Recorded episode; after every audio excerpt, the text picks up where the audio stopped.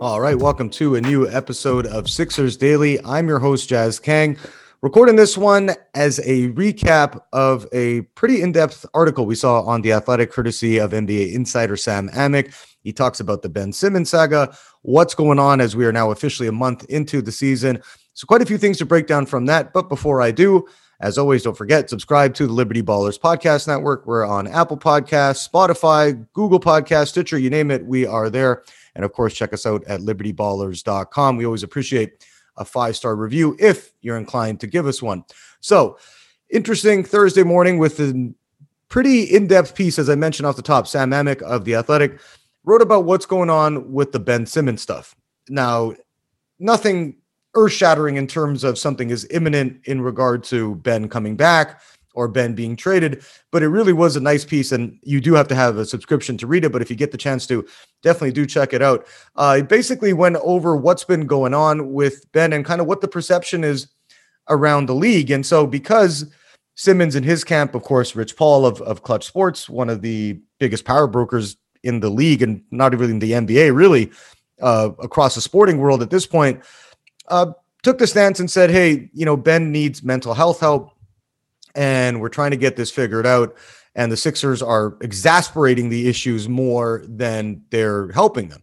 And the Sixers really have taken issue with the fact that not that Ben is saying that he needs help, but with the fact that he didn't really come to them originally and say, "Hey, you know, this is what's going on. I'm I'm having some stuff going on in my mind." And Amick mentions this in the article that the Sixers say he didn't raise the mental health component until October 22nd which coincided with the same day that he complained about having a sore back. And again, that was hard for the, the team to diagnose. And that's where the Sixers are at that, hey, if you're having these mental health problems, and again, I'm not going to speak to if anybody should be able to play or shouldn't. I think mental health is something that is subjective. And if people need help with it, you know, one person might be able to deal with a certain issue a certain way and it might have a negative effect on someone else. So again, I'm not going to sit here and comment on on if Ben is telling the truth or not.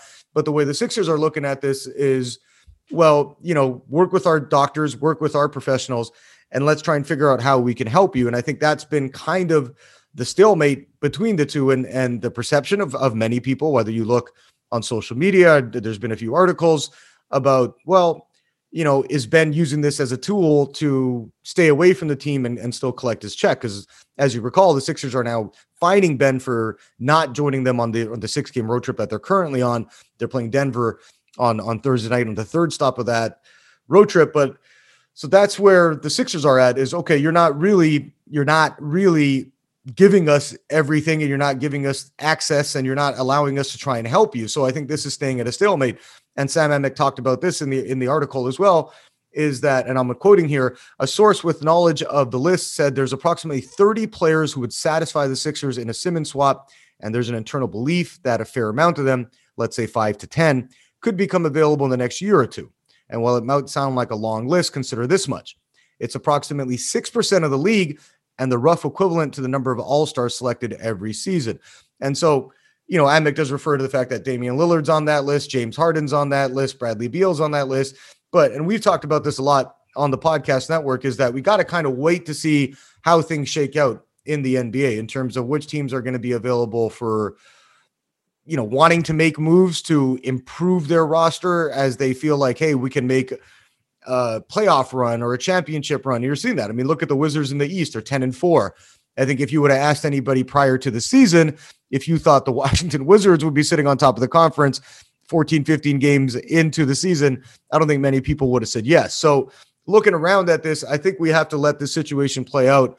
And I've mentioned this on my previous podcast with Jackson Frank that the Trailblazers are a situation to, to keep specifically an eye on. Yeah, they've won a couple in a row, but given the uncertainty in their front office with the investigation into Neil Olshey, you also have what's going on with the team president stepping down, Chauncey Billups taking over there as a new head coach. So if Portland continues to struggle, we might see the organization, and especially if something really bad comes out of that Olshey investigation, you might see that team start to blow things up and start fresh. So again, I think this is going to take some time. And especially with the deadline, the trade deadline scheduled for February the 10th, I don't think the Sixers feel like they're in a rush to making a move here.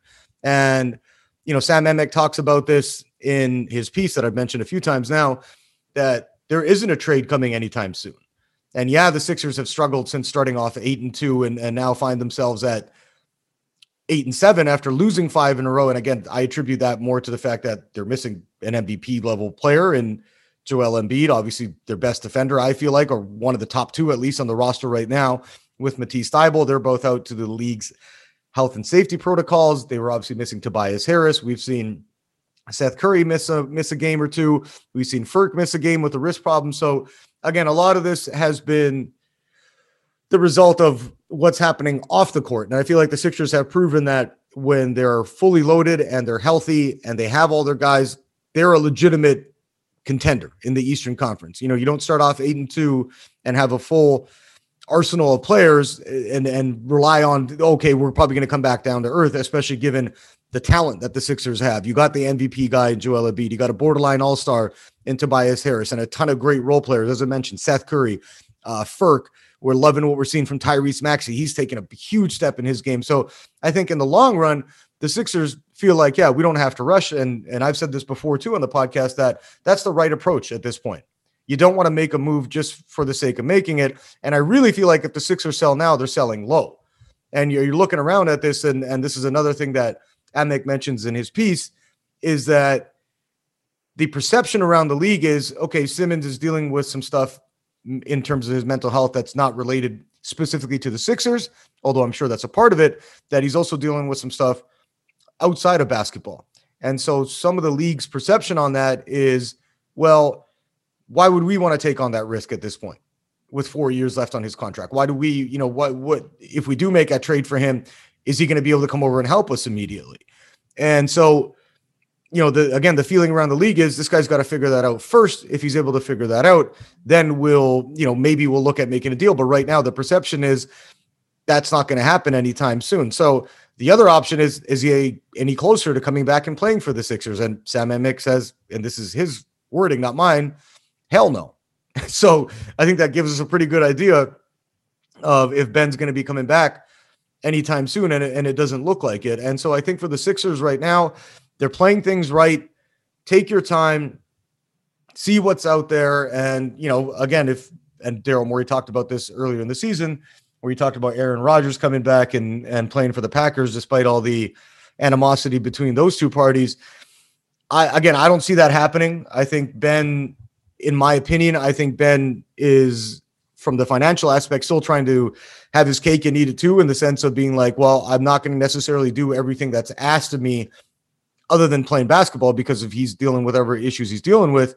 But I want to make sure I'm getting paid. And the Sixers are like, no, you know, you're not talking to our doctors, you're not talking to our professionals, and you're not really following what the protocol should be.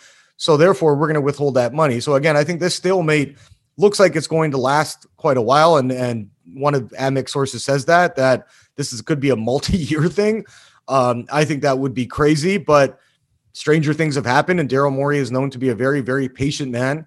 And so we'll wait and see what happens here. And I think possibly if the Sixers are at or near the top of the conference as we get towards February 10th and we're in the new year, that maybe he does feel like, hey, we can make a trade. And I've mentioned this one before that we can get Tyrese Halliburton, second year guy out of Sacramento, along with a shooter like Buddy Hield, put them around our guys. We have a very deep roster at that point, and let's make a run at a championship.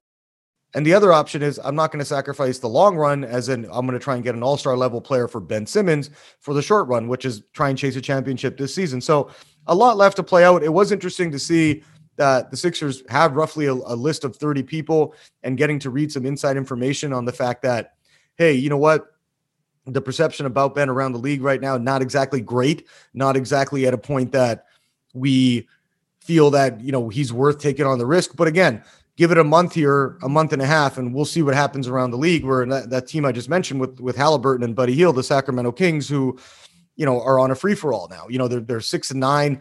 There's some rumors that Luke Walton's job security isn't exactly great there, and if that team continues to falter, given how long they've just seems like they've been in a perpetual rebuild, that they might be forced. And Monte McNair has a connection to Daryl Morey. They used to work together in Houston, so that could be something to keep an eye on. The Timberwolves are sitting at five and nine.